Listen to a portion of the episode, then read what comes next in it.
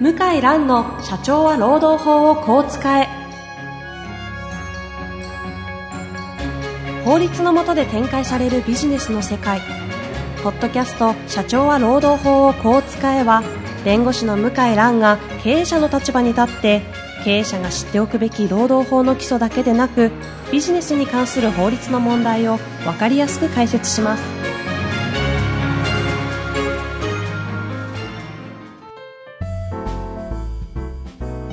こんにちは、遠藤和樹です。向井蘭の社長は労働法をこう使え。向井さん本日もよろしくお願いいたします。はい、よろしくお願いします。さあ今日も質問来ておりますのでご紹介してまいります。お、教員です。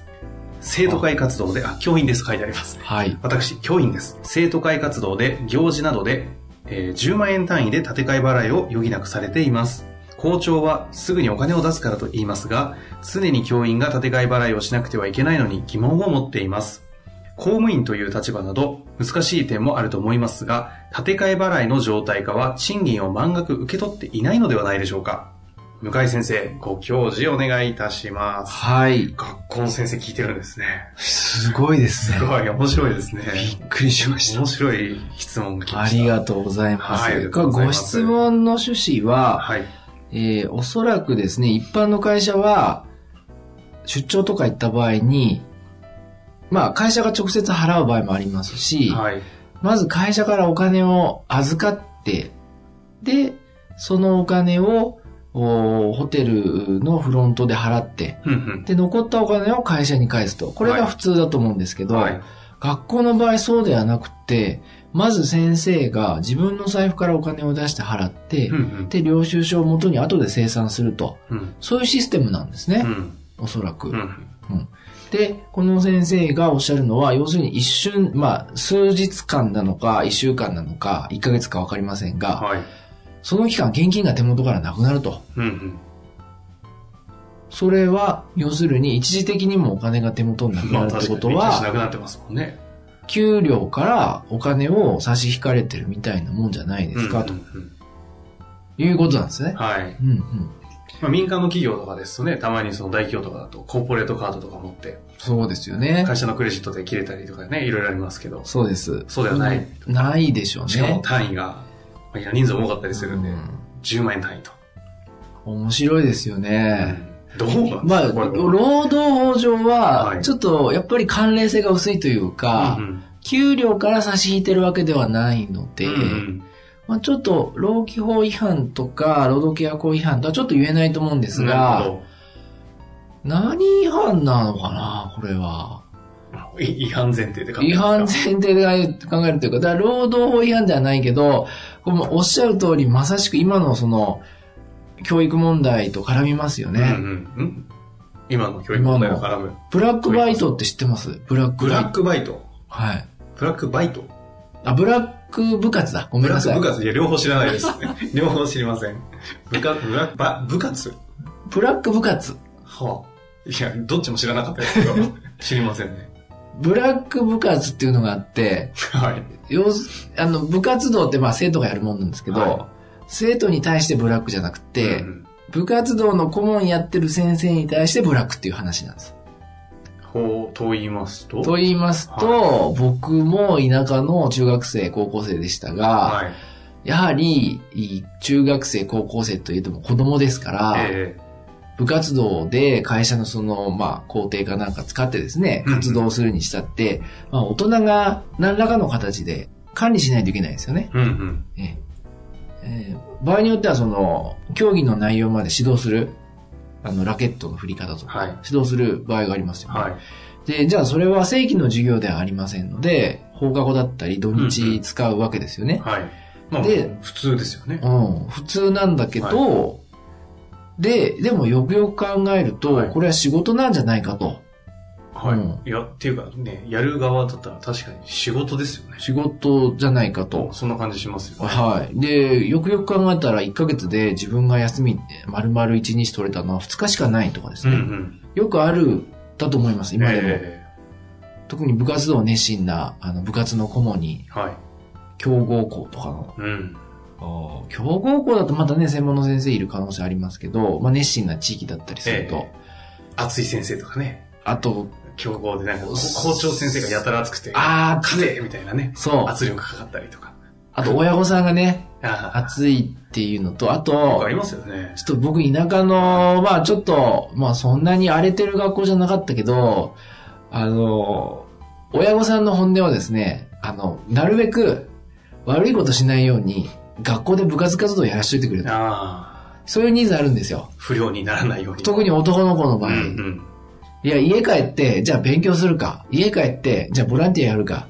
まあ少ないですよいね。や、まあ、ほぼやないですよね。やらないですね。はいゲーム、うん。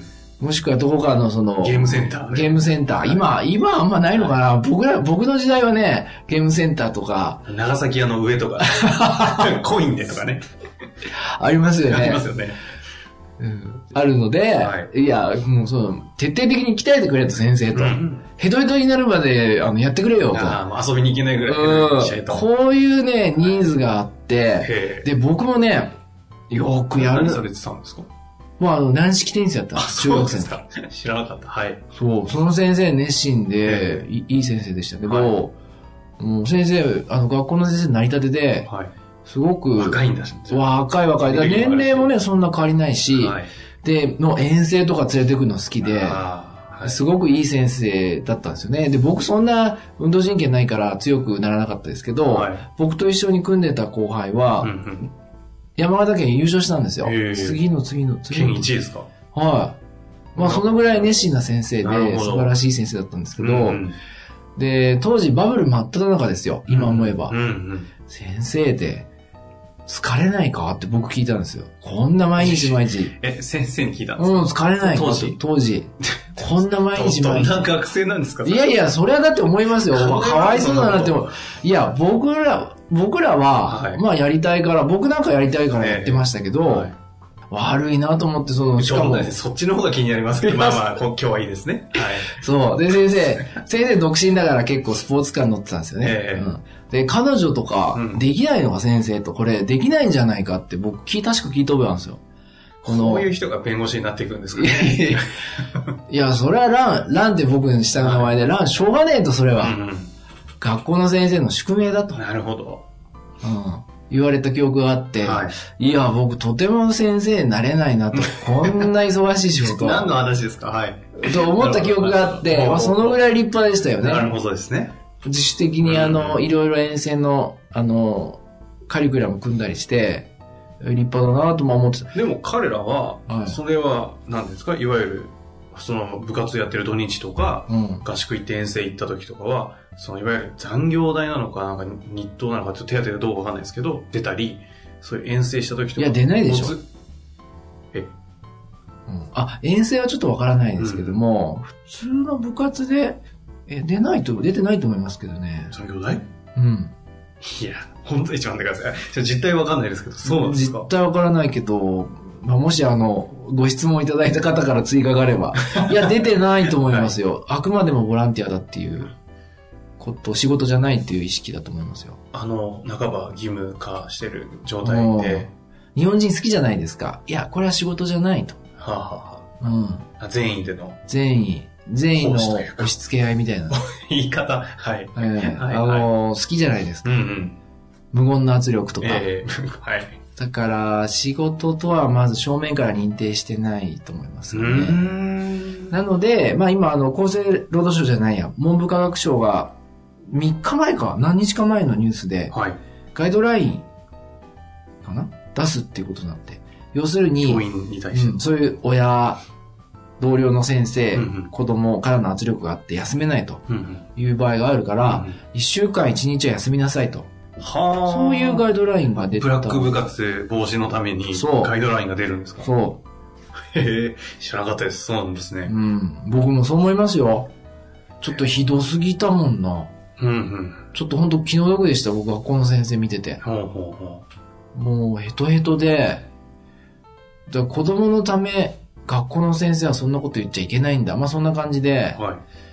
でも、一人の人間としてね、ちょっと時間は必要ですよね。うんうん。いろんな活動する。うんうん。これかなり犠牲にしててですね、杓子定規にやるのも、それもまた寂しい話ですけど、うんうんあの、ちょっとやりすぎだなぁとう、ん。気の毒になったことがよくありま した。はあ。今、弁護士の回答じゃなくて感想になってます。 あなた。はい。いや、だから日本の労働問題の、でも、あの、象徴的な、無理やりつなげると、うん象徴的な問題ですよ。なるほど。サービス残業、長時間労働。え誰のためにやってんの教と員さんね、確かうにん。これ本当に役に立ってんのと。うんうん。そうとも限らないですよね。無駄な仕事会議、うん出張、うんあり得るのに、うんなんとなくまあやってしまうと、なんとなく会社に行ってしまうっていうのがあると思うんで、うん僕はすごく賛成ですよね。1週間に1回は部あ活その動とか今回の行政のうんうんガイドラインは。とっても賛成です。はで、親がやらないと。 そんな、長崎屋に行かないようにしてくれ とか。それはちょっと、ね、親の仕事ですよあ。うね。ん。うんまあ、そのためにね、あの部活に入れてる親だけではないですけれども。だけではないですけどないね、ですちょっと語弊がありますが、僕の田舎ではそういう方すごく多多かかっったたね。ですね。それなんか偏った地域な気もしますあすいが。ません。いやいやいや、まあ、実態はあるということで。えええちなみにですね、まあ、今日面白い方向にいろいろ話が広がってはしたんですけども、一応この方のご質問の、その建て替え払いの状態かは賃金の満額を受け取ってないという解釈ということに関しては、さすがにちょっとうん、無理がある。無理があると。うんで、じゃあ何かの法律違反かというと、これも善意でやってんでしょうと、うんうん教員が。一時的に。あーなるほど。で、法規制に同意してやってるんでしょうと。法規制に引っかからないですよね。なるほど。うん。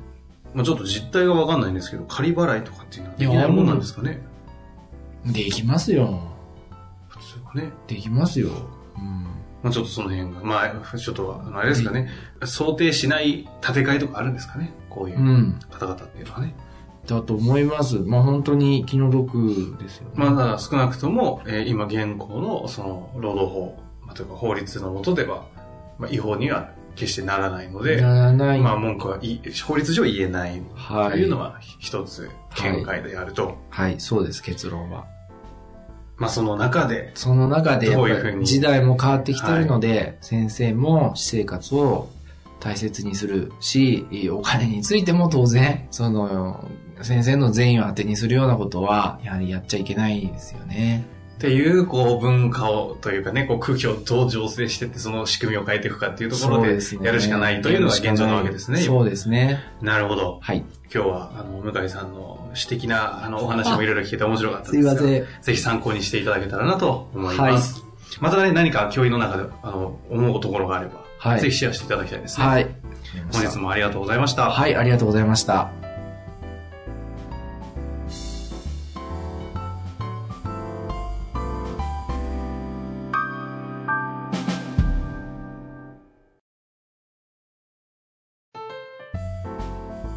本日の番組はいかがでしたか番組では向井蘭への質問を受け付けておりますウェブ検索で「向井ロームネット」と入力し検索結果に出てくるオフィシャルウェブサイトにアクセスその中のポッドキャストのバナーから質問フォームにご入力くださいたくさんのご応募お待ちしております